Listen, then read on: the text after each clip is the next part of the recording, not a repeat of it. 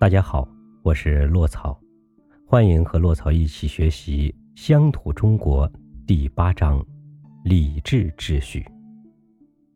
普通常有以人治和法治相对称，而且认为西洋是法治的社会，我们呢是人治的社会。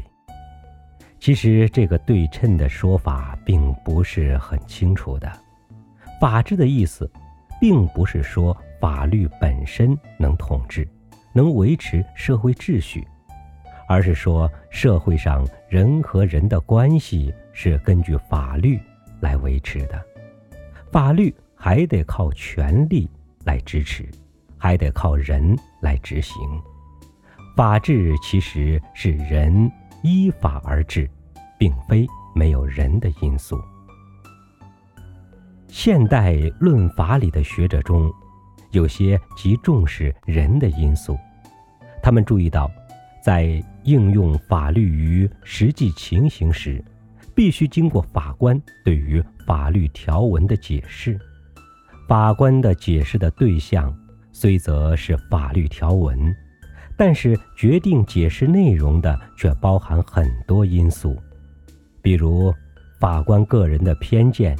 甚至是否有胃病，以及社会的舆论，都是极重要的。于是他们认为法律不过是法官的判决，这自是片面的说法，因为法官并不能任意下判决的，他的判决至少也需被认为是根据法律的。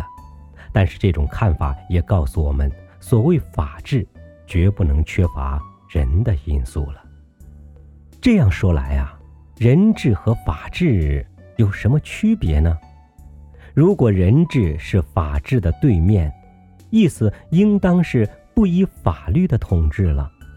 统治如果是指社会秩序的维持，我们很难想象一个社会的秩序可以不必靠什么力量就可以维持。人和人的关系。可以不根据什么规定而自行配合的。如果不根据法律，根据什么呢？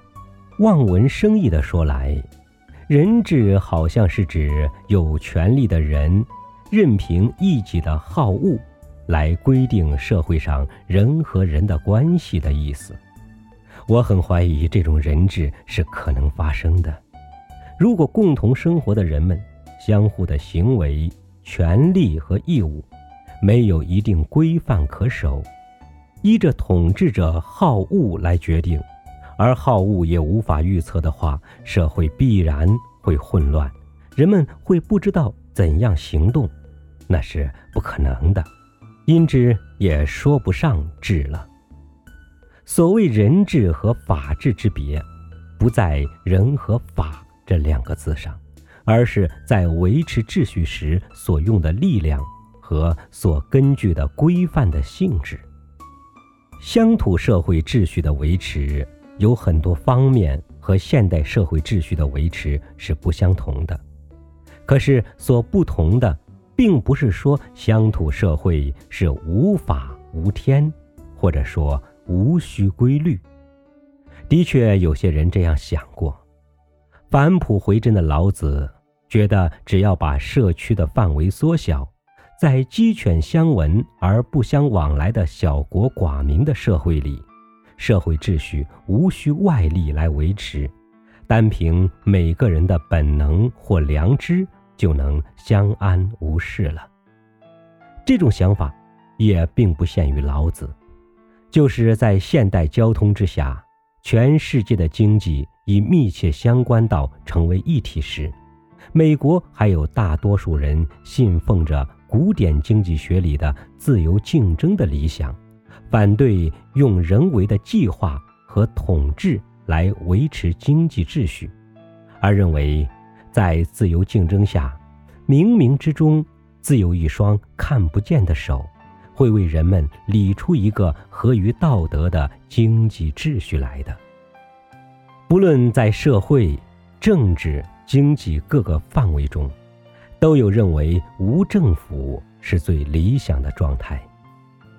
当然，所谓无政府，绝不是等于混乱，而是一种秩序，一种不需规律的秩序，一种自动的秩序，是无为而治的社会。可是乡土社会并不是这种社会，我们可以说这是个无法的社会。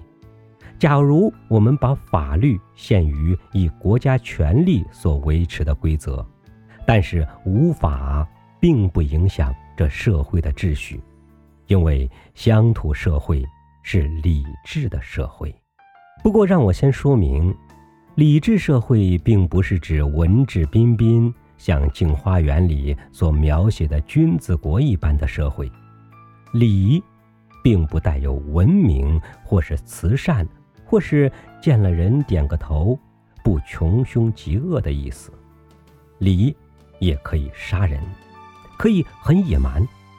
譬如在印度有些地方，丈夫死了，妻子得在葬礼里被别人用火烧死，这是礼。又好像在缅甸有些地方，一个人成年时一定要去杀几个人头回来，才能完成。未成年礼而举行的仪式，我们在旧小说里也常读到杀了人来祭旗，那是军礼。礼的内容在现代标准看去可能是很残酷的，残酷与否并非合理与否的问题。子贡欲去告朔之细阳，子曰：“次也，而爱其阳。”我爱其礼，恻隐之心并没有使孔子同意与取消相当残忍的行为。礼是社会公认合适的行为规范，合于礼的，就是说这些行为是做的对的，对是合适的意思。如果单从行为规范一点说，本和法律无异，法律也是一种行为规范。礼和法不相同的地方是维持规范的力量。法律是靠国家的权力来推行的，国家是指政治的权力。在现代国家没有形成之前，部落也是政治权力，而礼却不需要这有形的权力机构来维持。维持礼这种规范的是传统。传统是社会所累积的经验，行为规范的目的是在配合人们的行为以完成社会的任务，社会的任务是在满足社会中各分子的生活需要。人们要满足需要，必须相互合作，并且采取有效技术向环境获取资源。这套方法并不是由每个人自行设计，或临时聚集了若干人加以规划的。人们有学习的能力，上一代所实验出来有效的结果可以交给下一代，这样一代一代地累积出一套帮助人们生活的方法。从每个人说，在他出生之前。已经有人替他准备好怎样去应付人生道上所可能发生的问题了，他只要学而实习之，就可以享受满足需要的愉快了。文化本来就是传统，不论哪一个社会，绝不会没有传统的。衣食住行种种最基本的事物，我们并不要事事费心思，那是因为我们托。祖宗之福，有着可以遵守的惩罚，但是在乡土社会中，传统的重要性比现代社会更甚。那是因为在乡土社会里，传统的效力更大。乡土社会是安土重迁的，生于斯，长于斯，死于斯的社会，不但是人口流动很小。而且人们所取集资源的土地也很少变动，在这种不分秦汉、代代如是的环境里，个人不但可以信任自己的经验，而且同样可以信任若祖若父的经验。一个在乡土社会里种田的老农所遇着的只是四季的转换，而不是时代变更，一年一度，周而复始。前人所用来解决生活问题的方案，尽可抄袭来做自己生活的指南。愈是经过前代生活中证明有效的，也愈值得保守。于是言必尧舜，好古是生活的保证了。我自己啊，在抗战时疏散在昆明乡下，出生的孩子整天啼哭不定，找不到医生。只有请教房东老太太，她一听哭声就知道牙根上生了假牙，是一种寄生菌，吃奶时就会发痛，不吃奶又饿。她不慌不忙地要我们用咸菜和蓝青布去擦孩子的嘴腔，一两天果然好了。这地方有这种病，每个孩子都发生，也因之每个母亲都知道怎样治。那是有效的经验，只要环境不变，没有新的细菌侵入，这套不必讲学理的应付方法总是有效的。既有效，也就不必问理由了。像这一类的传统，不必制止，只要照办，生活就能得到保障的办法，自然会随之发生一套价值。我们说灵验。就是说，含有一种不可知的魔力在后面，依照着做就有福，不依照了就会生出毛病。于是人们对于传统有了敬畏之感了。如果我们在行为和目的之间的关系不加推究，只按着规定的方法做，而且对于规定的方法带着不这样做就会有不幸的信念时，这套行为也就成了我们普通所谓仪式了。礼是按着仪式做的意思，礼字本来是从礼从事，礼是一种祭器，事是指一种仪式。礼并不是靠一个外在的权力来推行的，而是从教化中养成了个人的敬畏之感，使人服膺。人服礼是主动的，礼是可以为人所好的。所谓富而好礼，孔子很重视服礼的主动性，在下面一段话里说得很清楚。